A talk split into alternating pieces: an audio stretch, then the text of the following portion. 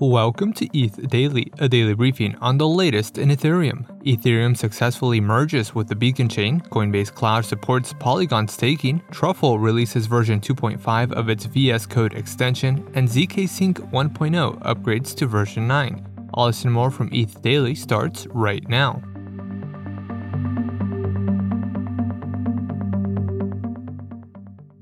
Ethereum has successfully merged with the Beacon chain, activating proof of stake consensus for the network. Ethereum hit its target TTD value and merged with the Beacon chain at epoch high 146875 at approximately 11:45 p.m. Pacific time on September 14th.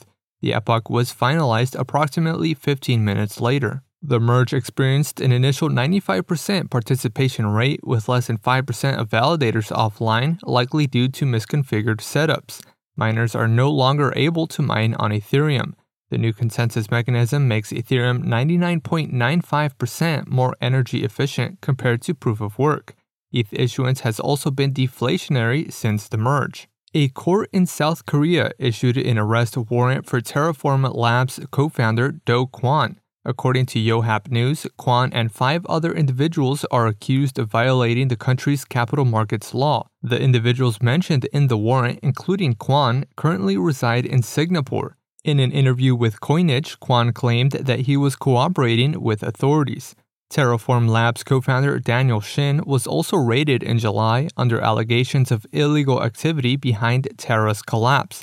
The warrant comes four months after the fall of the Terra ecosystem, which resulted in over $40 billion worth of losses. Coinbase Cloud, a blockchain infrastructure platform, now supports staking services on Polygon Proof of Stake. Matic token holders can now delegate their stake to Coinbase Cloud to earn staking rewards.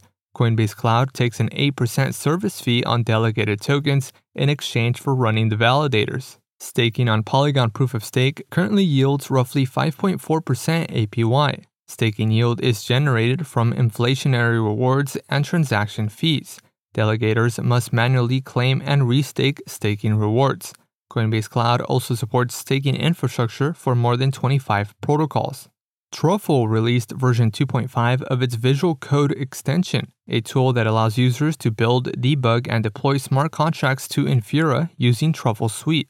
The new release includes a deploy via Truffle dashboard feature, which starts a dashboard service for users. Additional updates include a right click to create a new smart contract feature, an updated Getting Started tutorial, and support for multiple Truffle config files. Truffle Suite is a set of tools that offers a development environment, a testing framework, and an asset pipeline for EVM chains. And lastly, ZK Sync upgraded its contracts to version 9 of the first iteration of the Layer 2 network.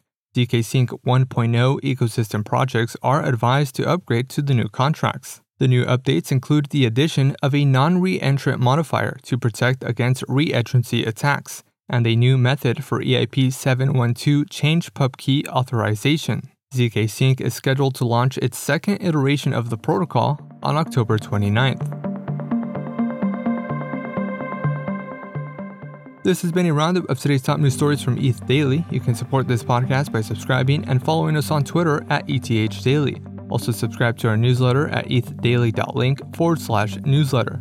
Thanks for listening. We'll see you tomorrow.